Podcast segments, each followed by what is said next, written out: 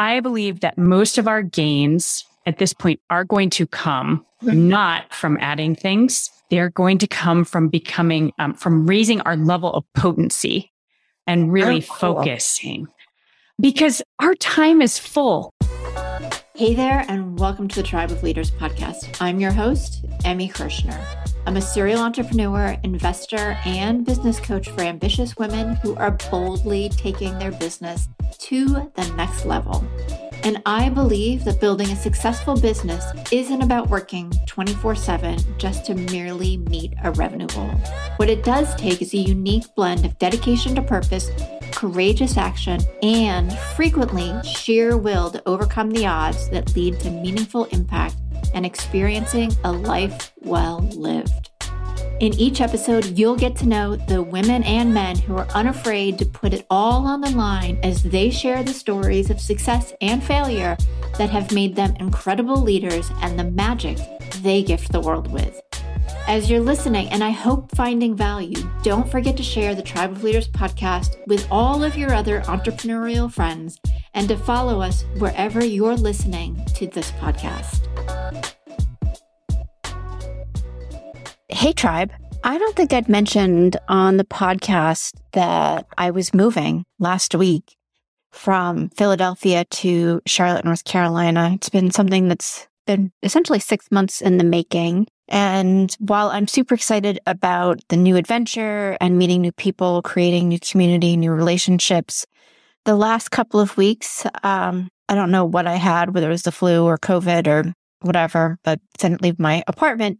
But between being sick and getting ready to move and packing, it's really had me thinking about my schedule and being in being a high performer in general. And it's been very interesting to circle back to my interview with today's guest, Dr. Carla, Fa- Dr. Carla Fowler, who is an MD, PhD, and an elite executive coach because when I was going back and listening to the interview, there were so many points that I was like, yes, of course, I, I can focus on this or I can improve that. And for the last decade, she has been the secret weapon for scores of CEOs, entrepreneurs, and other senior leaders. Carla's, Carla's unique approach combines the latest research from performance science and timeless best practices to help top performers level up and achieve their goals. And let's face it, peeps, like we can all, there's some place for us to increase our performance and work and be at a higher level. So a couple of things that really stood out for me was how her gym teacher at when Carla was 12 had the entire class run and, and train for a half marathon. And one of the things that Carla said too in our conversation was that gains come from doing less. So figure out what is most meaningful and just do that.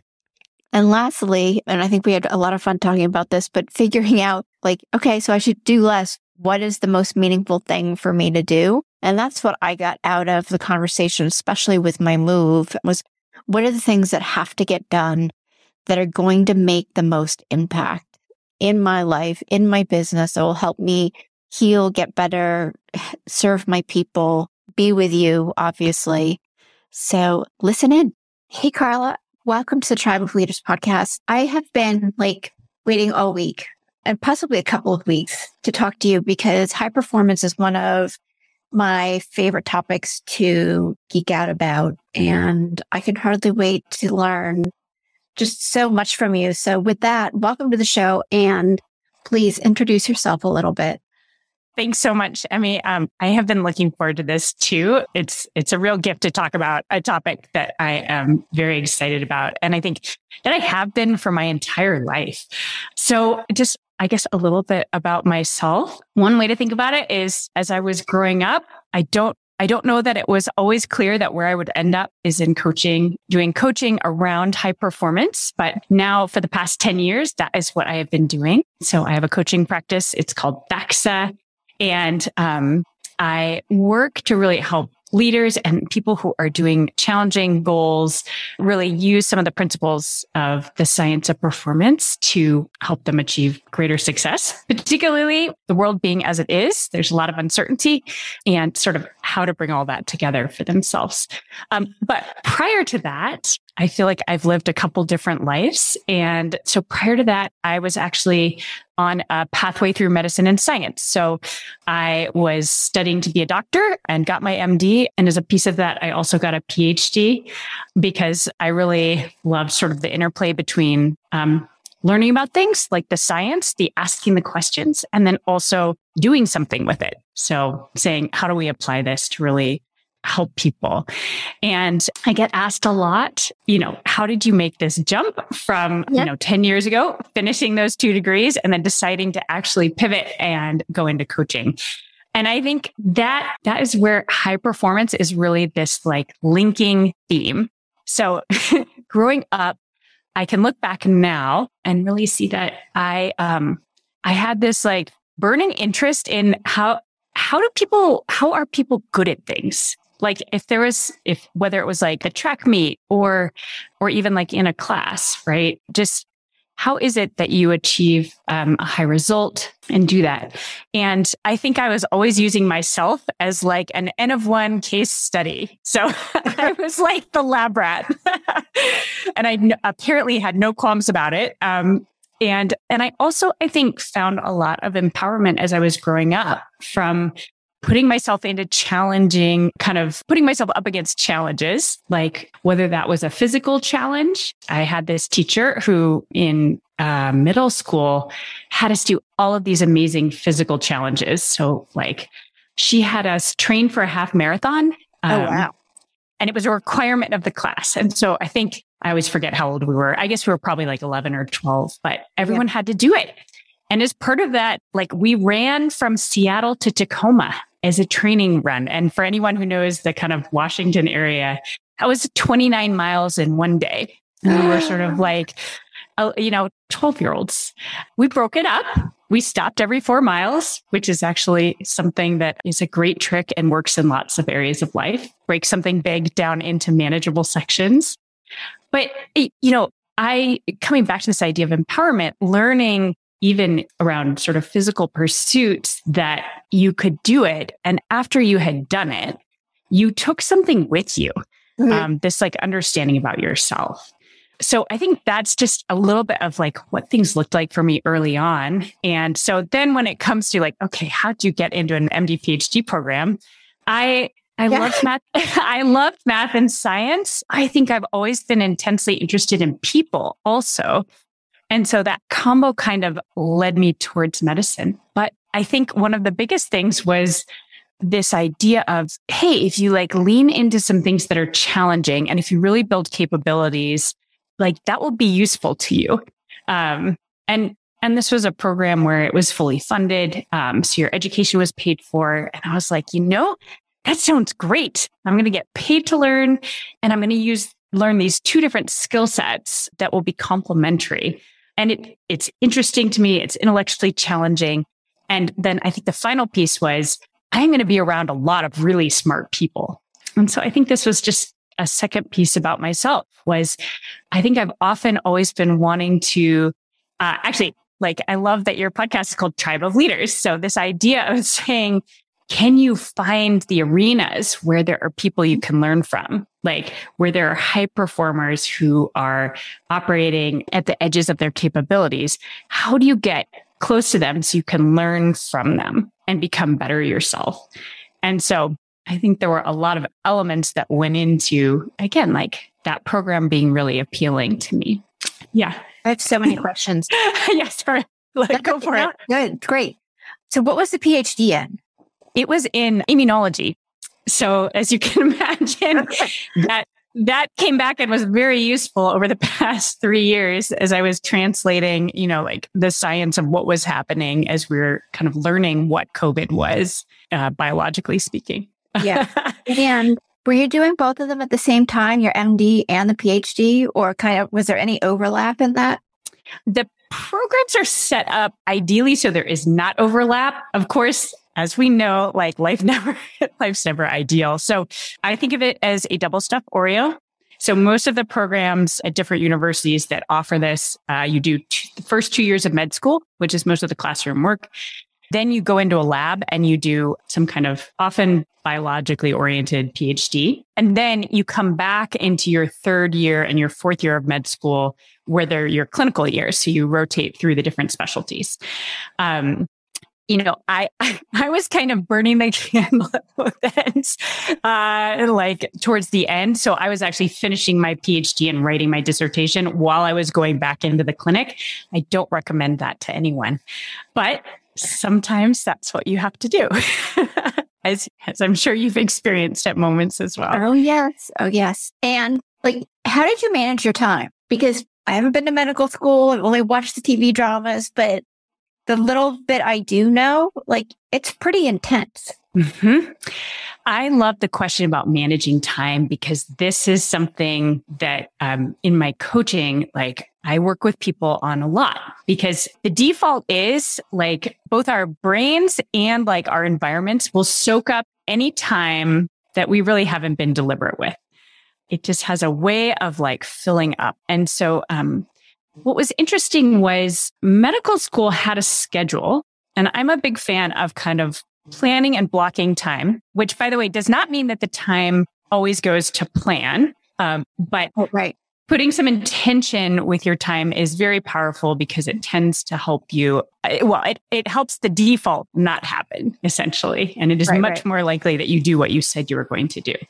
So med school is actually very scheduled. And actually, so for me, there was, there was classes. And I would say I actually learned better by reading. So sometimes, um, I'll be honest, this is my big disclaimer. I did not go to class um, and I read the syllabus instead. But I, I found that there was actually quite a bit of time because I could plan around it. And as an example, I also actually, I, um, played very high level ultimate frisbee during that time as well because as long as I had control over the time and classes did not take all day, so I could kind of plan things out. And the same was true for my PhD. I had a pretty hands off mentor. Um, in the sense of like he was interested in like what results am I getting? He he wanted to know I was on track, but he was certainly not micromanaging me. And so for me, that meant if I wanted to go to a tournament, I would just plan my work so that I could. I was like, okay, I need to leave early on Friday. I'm going to be exhausted when I show up Monday and probably pretty beat up, but like hopefully happy. And, um, and so sometimes that meant I worked at night. Sometimes that meant, you know, I kind of crammed things, like I sprinted on something and then I like worked on something else. But I found as long as I had a lot of autonomy that I could manage to put like the Tetris pieces in. But what I'll say is that when I went into the clinical years, that changed a lot. So the practice of medicine itself is not like that at all. And I will say that um, that really changed things for me in terms of when I saw more what life would look like on a pathway in medicine, because you have a pager. Obviously, um, you know, pa- um, patients don't work on a schedule. That's just, that's just the nature of the business. And I think that was a really clarifying moment for me. It was not the only reason that I chose to make a pivot, but um, I think I I could see how you could lose a lot of control over what was your schedule, and I think that is a big challenge for doctors today. Is not being able to use some of the best practices around how to use time because um, you know there is a lot that is just kind of uncertain and and also a system that's under pressure and under stress and doesn't have enough resources i think to totally cope with yeah, what yeah. is modern healthcare. Yeah which is a whole separate conversation so yeah fair. That one. What works yeah. does not work and yeah. conventional medicine. I'm also curious too because i've never like heard of anybody running 29 miles in at 11 or 12 or uh, and I'm curious, like, how long were the breaks that you took? Oh, remember all these details? I mean, what was really amazing is our, some of our parents had to come too. oh God. Oh yeah. Parent participation was a piece of like being in this class. This teacher was amazing. Her name is Fran Call and um, she taught a middle school in the Seattle area. And um, she really believed in building efficacy, a sense of self efficacy and grit in middle schoolers. So I think we ran like four or five miles and then maybe we took a 20 minute break or something. And then that's not even that long. Yeah. and then, and then we ate a snack, you know, you, uh, are growing, you're growing at that age. And, and then, and then you did it again. It wasn't particularly fast, but we started early. And I think we'd already been training for the half marathon. So I think we'd worked up to like a 10 mile run maybe at that point. So that's, that's an important thing to keep in mind too. This was not, we didn't start it cold like day one, like, all right, we're going to run 29 miles today. yes. um, so, and, but I think this is really just to take it to another level again, as we think about business and being adults, like this idea of how do you break down the change or the goal that you want to accomplish into, um, I would almost say there's the mental chunks that we can manage. So the 29 mile run was obviously both mental and physical. But I think that there's a lot to be said about being able to say, okay, well, I know how to do this piece. Like the whole thing seems hard, but I know how to do this piece. And so I'm going to think about this piece right now because that's what I can think about. And then understanding and trusting your future self to when you finish that piece, you can take a little break and that trusting your future self and your future brain to be able to manage, then resetting and thinking about the next piece. I have had the most practice with this in like sports, like when I would do track workouts to train for ultimate frisbee. Um, like we, we would do these brutal track workouts where you do like all these sprints. And I remember just thinking, don't think about the next sprint. Think about this sprint and like do this one well. And then you know that you'll take some deep breaths, you'll slow your heart rate, and then you'll be able to think about the next one, like one yeah. at a time. Yeah. Or it's in that, so, be in that moment too. Mm-hmm. Yes. It's so yeah. incredible. And I think one of the cool things about being in athletics is that you're pushing your body beyond what it's comfortable with mm-hmm. on a mm-hmm. regular basis. And mm-hmm. for me, at least, it's really cool to see like, oh, and my, my, like my body respond and, and be like, oh, I can go this much further. Yeah right? Mm-hmm. And and but I'm curious too, like at what point do we, and not so much from an athletic standpoint, but just do we push ourselves, particularly women, mm-hmm. beyond the like the the good push? Yes, I I like that. Yeah. yeah, and and it's hard because we use all the same words, Right. But to talk about this, like, oh, it's good to challenge yourself and all this stuff. But then clearly there are moments and, and points past which um, it isn't serving us anymore. You know, I think one thing, so when I'm working with people on high performance, I really come at it from a first principles place because mm-hmm. I see one of the things that does happen, and this is one of the areas where that burnout or that pushing past the point um, that's good happens is when we get really diluted and kind of feeling like all the things that we need to do like we have this list of like well if i if i really want to be a ceo or if i really want to be successful well then i have to be doing all of these things that i see that i think i see other ceos doing or that are part of my belief about well what would it look like to be high performing and that is a huge source of both burnout and like and just like totally demotivating because um, right. Again, I talk about what happens by default if we're not intentional. And what happens by default is our brains are kind of programmed to always want more, to say, we're programmed to performance discount, like to look at what we did yesterday and to be like, well, that's fine. And this could be an amazing accomplishment. Like, that's fine, but I haven't done anything today yet. What's happening today? Right. And to want more to say, once you've maybe figured out how to manage a certain number of things towards your goal, then you suddenly are like, well, how do I add more? Right. And that's kind of the culture and the space that our brains are living in. And so for me, one of the most important things that I work with people on is this idea of brutal focus. I believe that most of our gains at this point are going to come not from adding things. They're going to come from becoming, um, from raising our level of potency and really oh, cool. focusing because our time is full. You know, like, I don't know if you've noticed, but it's not like our lives start, or even let's just say our adult lives. Maybe we graduate from whatever is the last program we do. And it's not like we have all this open time and we carefully put things in it and we leave it all open until we find the next careful thing we're going to put in it, right? That's just not how it happens. No, no, you just add like, stuff in and then you add like, stuff in because yeah. there were 15 minutes that you like missed that isn't like jammed full of stuff. And then you've got like three weeks worth of stuff scheduled into one day. Yeah. And, and here's the kicker. A lot of it's good stuff. Yeah. Right.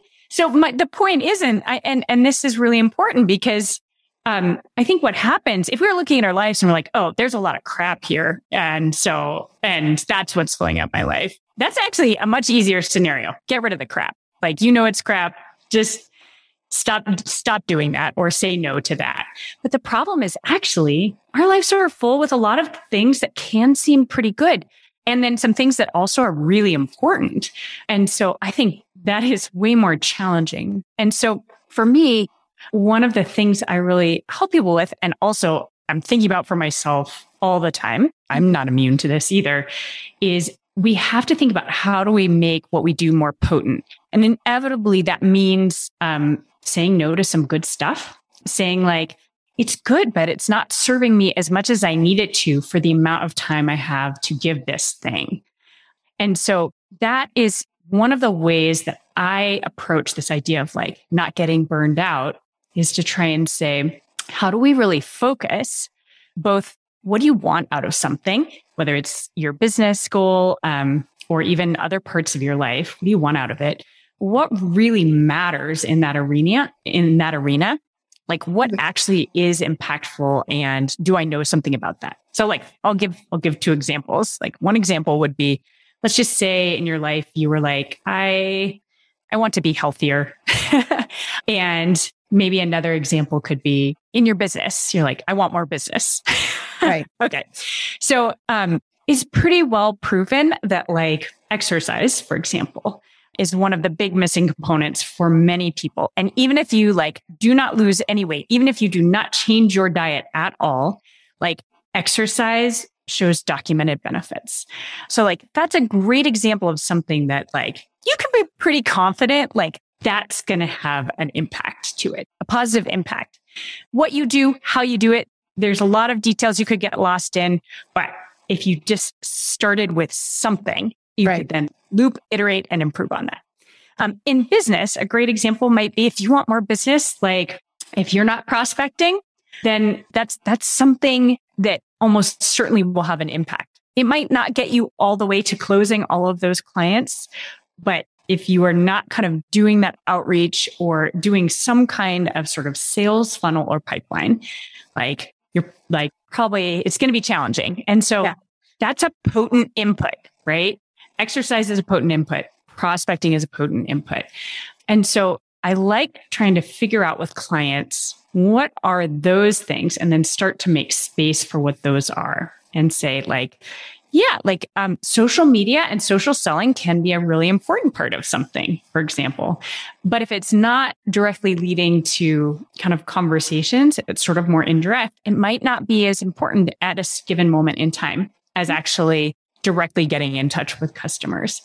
So anyway, so that's that's just a little bit about um, when I think about burnout. It's often trying to say, how do we focus and help you be more potent? Because adding something more is just going to exacerbate that. Yeah. And I feel like that's what our culture pushes is this like do more, do everything mm-hmm. um, feeling. So if you're like every second of the day isn't filled with something, whether it is valuable or not, I don't think matters. Right. It, mm-hmm. Then we're not, we're not successful and we're not doing enough. And I think some people wear that as a badge of honor. Other people are just doing it because that's they don't know any differently. And I really I like what you're saying because it's it's really about that focus. Do the things that are meaningful and only do those things. and so a really, I mean, a, a, very appropriate next question one could ask is like, okay, that's great, Carla, but how do you figure out what those things are? I, like, how do you confidently yeah. start eliminating stuff? And how can I feel sure about that? Yeah, what and are the right things? what are the right things? Yes. Great question. I totally deserve that. okay. But this, but this is great because it actually brings up um, another thing, another principle. Again, first principle that I use that I use with people, and it's this idea of relishing uncertainty. Now, to relish uncertainty doesn't mean that one needs to like stay in uncertainty forever. And fortunately, another thing about our brains, our brains hate uncertainty right? We want control. like we want, we want to be in charge and, you know, just on top of it, like kind of one step ahead all along the way. And so this idea of relishing uncertainty to me is an acknowledgement of like, even in areas where like we almost feel certain we know what's going to happen, there is room for stuff to go differently. And so it's worth just kind of accepting that that is how the world is, but maybe even more than accepting it, realizing that that can um, have its own element of fun, or if not fun, interest, mm-hmm. intrigue, engagement, right? Yeah. Um, because for fun for me. yeah. Yeah. Okay. Good. Right. I know fun's not a word uh, that uh, resonates with some people, many people around uncertainty. But I think that one of the challenges in life is also life getting boring, things feeling stagnant, people feeling stuck in their careers or plateaued. Um, and I think this is where actually you, I, I that my phrase is I say, sometimes you got to go before you know. so, yeah.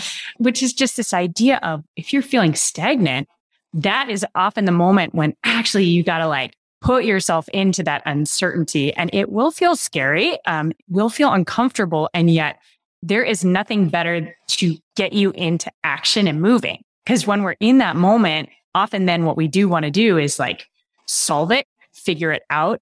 And so it really kind of gives us a jump start. And so when I think about uncertainty, you know, how does one what what is the practice of like relishing uncertainty? How would one do that? And i i have kind of three things that i think about or i talk about with people. Um, and so the first one is this idea of kind of cultivating a mindset of abundance. And what i mean by that is just number one there are multiple ways that things can work out well for you it may not look like how you thought it was going to look but that actually doesn't mean that the future is bleak um, or that you know, the wheels are coming off the bus. And so it's kind of maintaining some curiosity about maybe it's going to go in a totally different way that actually is awesome, but it just looks different from what you were planning. I think then the other piece about abundance is it's just, um, just staying curious about the future and what might happen and knowing that that actually could be way more exciting. Okay. So that's the first piece it's a little bit of that don't grip too tightly to plan A. um, yeah. So the second piece is to kind of try and differentiate like what you can know and what you can't know.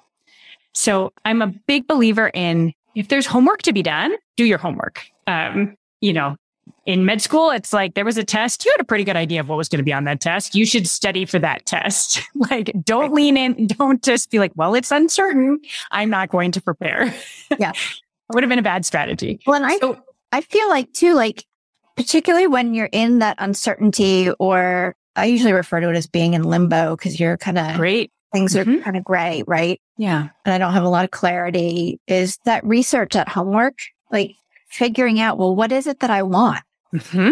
Right. Yeah. Like, what are, what are all the options out there? Because yeah. some of them might give me a direction. Mm-hmm particularly Absolutely. if I let go to the attachment of having all the answers or it has to look this certain way. Yes. That seems like a really natural mm-hmm. next step. It's, I love that you brought up part of what, what you can know or is like know yourself. Is, and then there's other stuff certainly that maybe yeah. you need to know about your marketplace or, you know, things like that. And so I'm I'm a big fan of saying, yeah, take some time to either think about, as you said, like think about what you want, because maybe back to that abundance mindset, you're like, well, the thing that's most important about the outcome here for me is this piece. But actually the rest, I picture it this way, but the rest could totally shift, assuming that that one outcome I can kind of hold on to. So like these things interplay um, in interesting ways. And then, of course, if there's stuff you need to know about your industry or your marketplace right, right. or your competition, like go know that. Like the internet is amazing. audio learning and reading books is incredible. We have a lot of access to be able to know things. That being said, the key then is to say there's also stuff that you can't use that learning for. so sometimes we keep learning as a way to like feel control over the uncertainty. And so the key is kind of identifying when you're like, I've actually invested a good number of hours in trying to understand and know what I can know. And what's left is actually a feeling that I should not address by continuing to research. This is that moment where you got to go before you know, because actually maybe the only way you will know is by actually getting out and now using some of that knowledge, taking some risks. And this brings me to my third one, running experiments. So sometimes the only way to learn something is you, and this is like, reminds me of my PhD. You can read a lot of other people's papers. At the end of the day, you got to run your own experiments to figure out what you want to know. And um, yeah. so when you reach that limit of the second step of what you can know, what you can't know, then it's probably time to run an experiment. And I love running experiments because I believe it gives us a mindset shift when we think about our businesses and our lives in this way, because experiments are always like, you don't know what's going to happen. That's the whole point. And so it gets you out of that. I'm supposed to know what's going to happen here. I think it also gets us out of kind of a perfection mindset. Um, science and experiments are inherently iterative. Like you never, it, you never like run one experiment and then you're like, I'm done hanging up my hat. Like I win. Got it all right. yes. No, it just like there's always another experiment. There's another edge of knowledge that you have to approach. Right. And so I like that as a mindset because you know, in business, it's like every day you got to get up and you, you'll, you need to go find some new customers, for example, or you need to sell some more product or you, um, there's more to be done. And so I like the mindset of it, it's okay that it's looping and iterative and it will keep going. Yeah. Yeah. I completely agree with you because so much of business, but I think life in general, you've got to just try something and mm-hmm. see which part of it works. Yes right? Mm-hmm. And I'd say that with my clients all the time when we're building new funnels and we don't know which thing we should try. And like, let's test one and see what happens. Yes. So mm-hmm. it, the idea of the experiment really resonates with me because I think it, it creates more curiosity and the inquisitiveness to like take one more step or try one more thing to see how you can play with it a little bit instead of oh, I did this thing and I've failed. So now I should go home. Yes. Yeah, exactly. And one of the things I talk about with running experiments, and I, I will be curious to hear your experience to how you yeah, set yeah. this up mentally um, with your clients. But is I like to say, run an experiment where you you've designed it so that you can understand what happened, whether it turns out like how you hoped it would turn out, or if it doesn't turn out. So that was actually one of the principles of sort of running a good experiment. Literally when I was in the lab is you wanted to be able to interpret your results so that what you did next would be would be a step of progress because you would have been informed by what happened even if you were like, okay, I did not just discover, you know, the next big cancer drug. right. You know, but what did I learn? And then how is that going to help me in what I do next? So thinking about both the positive and negative results and what they would look like and how would you know is something that I like to think about with those. Yeah, I think those are great questions to ask. Um, ask yourself and when you're examining anything that you're experimenting with, because again, it'll expand your thinking. And mm-hmm. for me, at least, the questions that we're asking ourselves are what is going to help us solve problems differently. So if we're kind of in a negative space where the questions are, you know, why isn't this working? As opposed to what could I be doing differently or mm-hmm. what part of it, like you're going to get very different answers. Mm-hmm. I'm reminded of, I'm trying to think what book I was reading recently, but the concept was in like, as you were working with a team um, and trying to set that team up to really learn and grow, it was interesting that there was a difference when you framed the work as a problem to solve versus like a learning project and that people's brain space and kind of the, the creativity and the willingness to take risks and to think about it differently, um, much higher when it was defined as like learning objectives versus like we have to solve or complete this thing.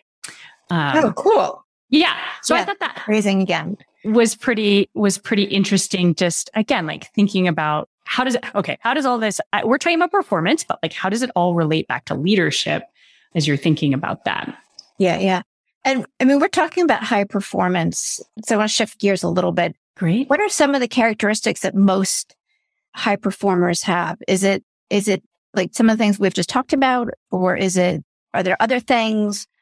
How do we differentiate somebody who is a high performer from the average human being this is a great question. So I think I think one of the interesting things is that there's a lot of stuff that is actually very similar.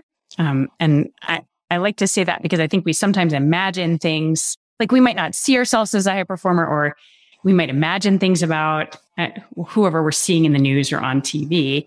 And of course, I like to point out that by the time something gets public enough that we have access to it to see that individual, um, that there's, we're looking at a very short window of time often, and we usually don't see everything that kind of went into it leading up to that. So that's the first thing that I, I like to point out. We get a short, a small piece of the story. We get the punchline essentially. So some things that I think are similar are that essentially like people who are performing at a high level still, they fail. They have failures we might not see or hear about them, but they have them. They have had them in the past. Um, they also get lucky and unlucky, like we all do. There is an element of that the timing, being in the right place in the right time, being born in the right place at the right time. Um, so there's definitely that happens to all of us. They have brains that have the same evolutionary bio- biology that we do. So their brains always want more. They may discount their past performance and say, well, that was yesterday. What am I doing today? They feel that same pressure. And also, they don't get instant results. Um, they don't kind of have a magic, they don't have the magic button. That's not what differentiates them. Okay. So now the piece about what is different I think one of the big things is that I believe this practice of iteration, of learning how to kind of loop on something and improve it over time is a key skill um, or trait that they are using. Um, most very large things or large results that happen use are, are the result of compounding. And so what I mean by that is um, we don't see the long tail that builds up towards the hockey stick, right? Say right. of a very successful startup. And um, so we don't see the fits and starts. We don't see a lot of the failures. And most importantly, we don't see all the work that got put in that had to sort of build exponentially towards what ultimately looks like a rocket ship. But it was that work that got put in consistently. And even small inputs when done consistently over time, if they're kind of, Im- if they are impactful, um, build up. And our, our brains aren't really built to think exponentially. I think this is a little bit of why the COVID pandemic was challenging at the beginning for us to really understand what sort of that level of contagion looks like and how quickly the numbers grow. But early right. on, the numbers grow slowly. They're small numbers. They seem small. So that's a big thing is this idea of the iterate, the iteration and the compounding. And I think a trait that is related to this is the ability to um, see, own, and improve choices. So, like in the face of, like, again, I think not everything goes right. Like high performers didn't win all the time. Um, mm-hmm. They weren't necessarily, I mean, people are certainly born with different levels of talent, but like generally there is a component of like work and effort that goes into it too.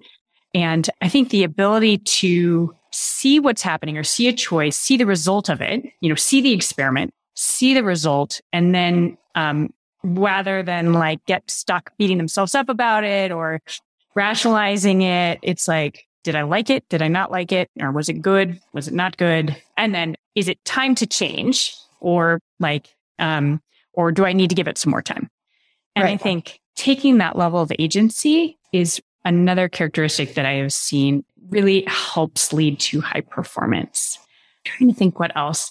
Um, well, I'm curious. yeah. Yeah, too. Cause like in my head, high performers are low stress. Their calendars are well organized.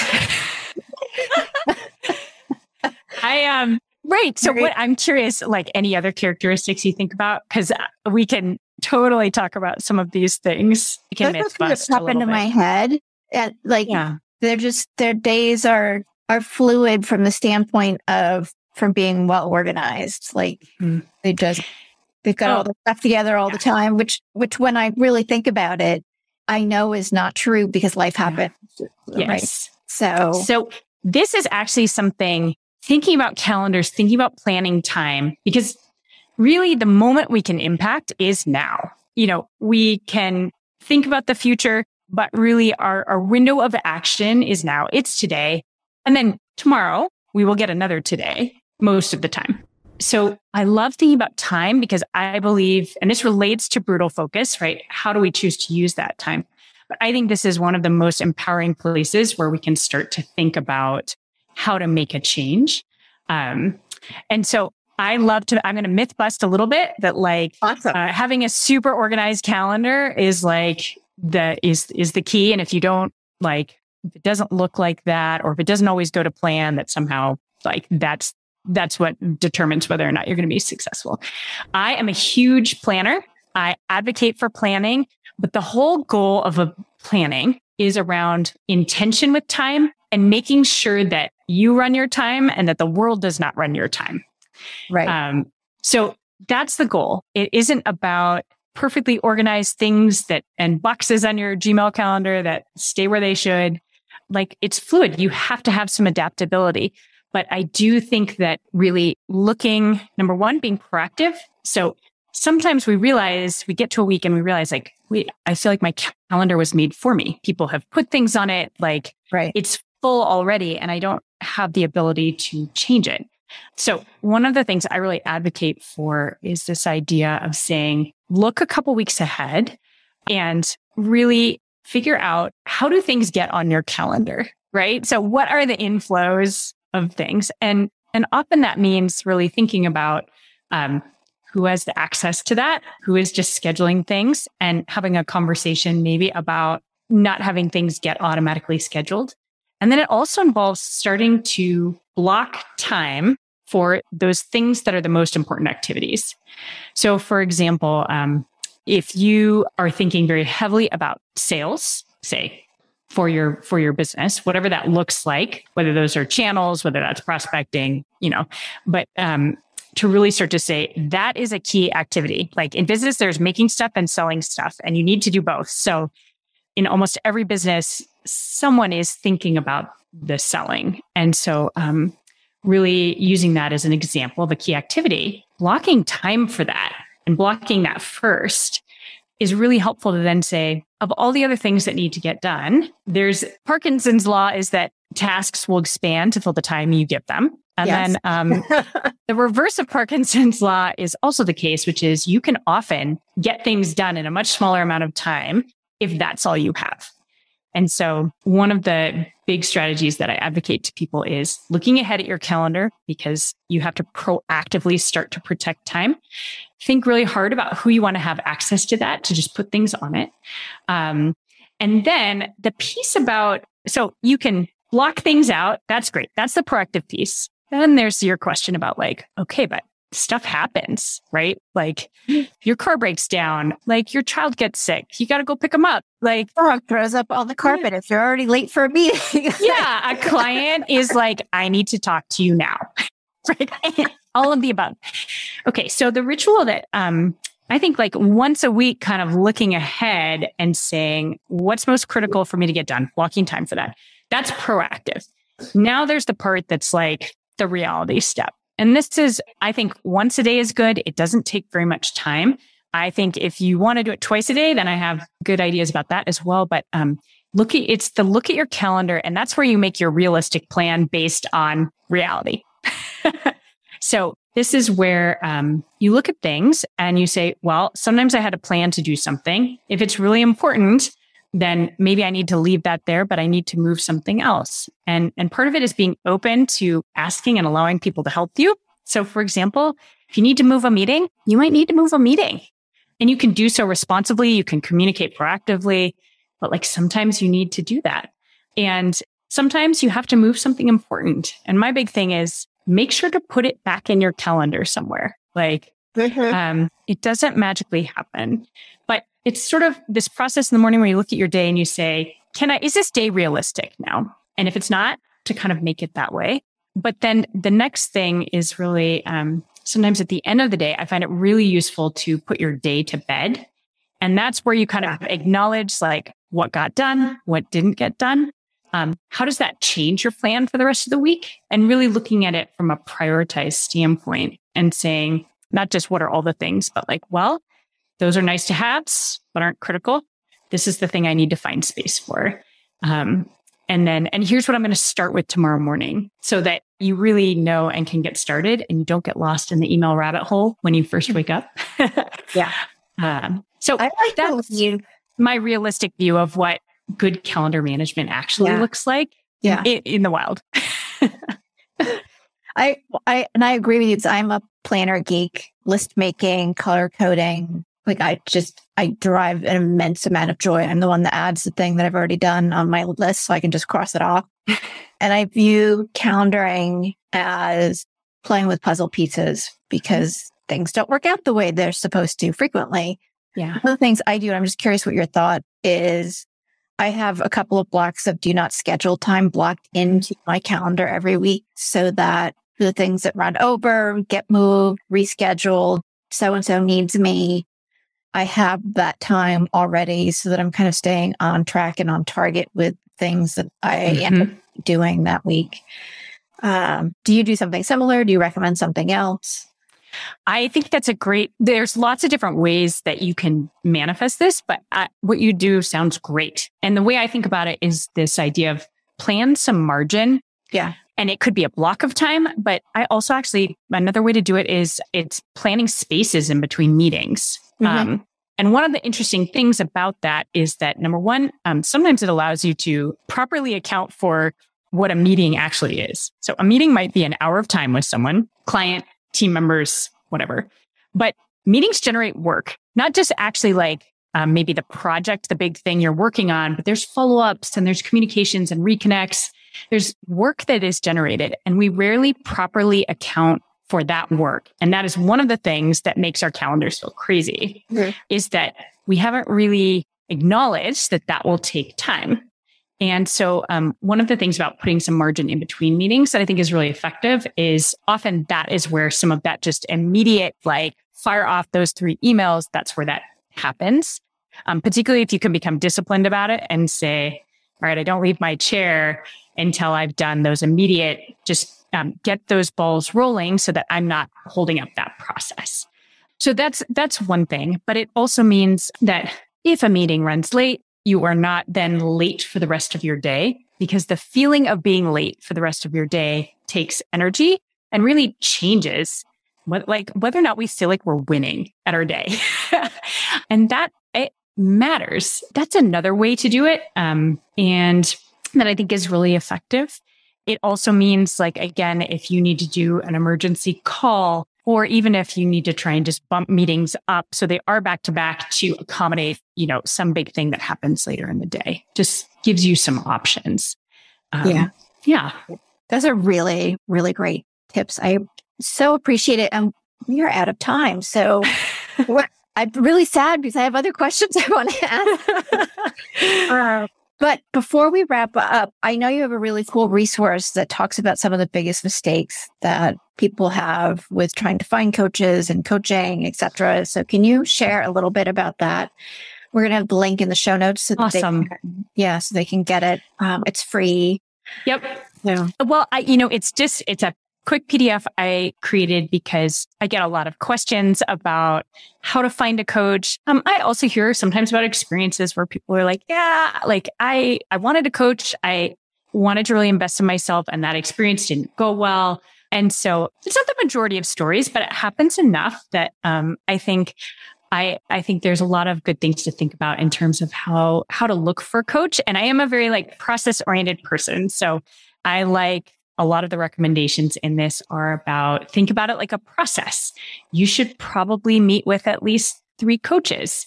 Um, and many coaches have a way to do this, whether it's like a 30 minute introduction as a free way to just get a sense of like, who are they? Do you like their style? Do they have the right um, training and background that you feel like is relevant and yeah. will help you with what you want to work on? You know, how to think about the time to invest in it. So just some things like that that are helpful.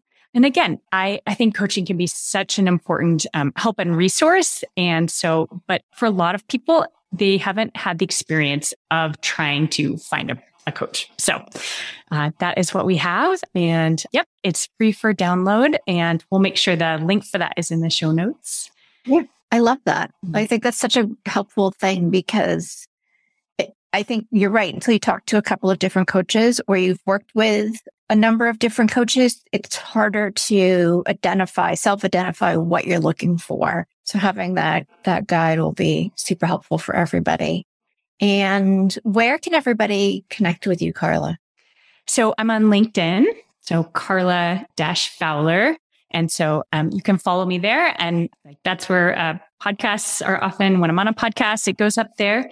So that's a great place to follow me. And then also, if you are interested in connecting, if you want to talk about coaching, my website is a great way to get in touch. So that's thaxa.com. That's T H A X A.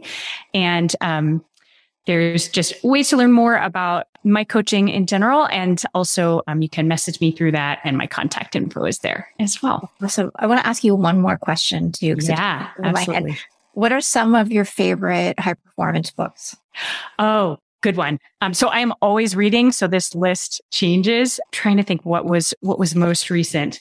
I really so we've talked about time. Oliver Burkeman wrote a great book. It's he his background is productivity. He was a productivity like tester guru, um, but he actually wrote this great book on time. It's called Four Thousand Weeks: Time Management for Mortals.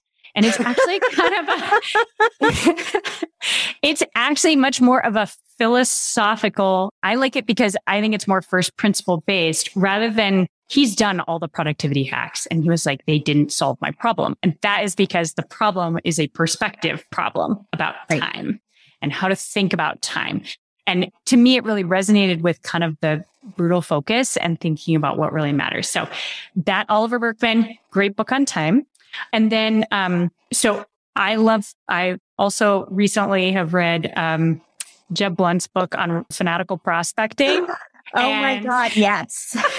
well, and I just bring it up because man, we all have to sell lots of things. And if you can just get over the discomfort of that and really like go after it, it is such an empowering place to be. So I just recommend it because, and, and, you know, it's, it's got some stuff about social selling and other things in there too, but highly, highly, uh, it, concentrated. One of book. my, I've probably read 30 books so far this year. And I'm going to say that is my number one favorite for this year. Okay. Yeah. I love it. Yeah. Uh, last book, Thinking in Bets, Annie Duke. Okay. And what I like is this, she um, wrote a book about her time as a professional poker player and about learning to play professional poker and what it has to do with how we approach life because life is all about our bets on the future. When we decide we want to do something, it is a bet on what we think the future outcome will be. And to me, she does a really great job of diving into um, kind of the topic of what I'm talking about when I'm thinking about how do we run good experiments? How do we relish uncertainty? So, like, I, I think it's a really great book that gets into some of those issues in a way that I kind of agree with her philosophy. So, those are just three of many. There are many good books, but yeah, yeah. Well, and I always love to be reading something. So thank you. I really appreciate that. And I know our listeners will too, because they are lifelong learners as well. Awesome. Thank you so much, Emmy. This has been really uh, fun. Carla, thank you so much. I, as I said, I feel like we could talk for hours more. I have so many questions, but we'll have to have you back on at some and that'd be lovely. thank Excellent. you. Thank you so much for being a listener of the Tribe of Leaders podcast. I am so grateful for each and every episode that you tune in and listen to. And I hope that you get a ton of value that you can implement starting today. I do have just a quick favor. If you wouldn't mind hopping on to wherever it is that you listen to podcasts and leave us a rating and review, it would help us tremendously so that the Tribe of Leaders podcast can be found more easily and help inspire other entrepreneurial leaders.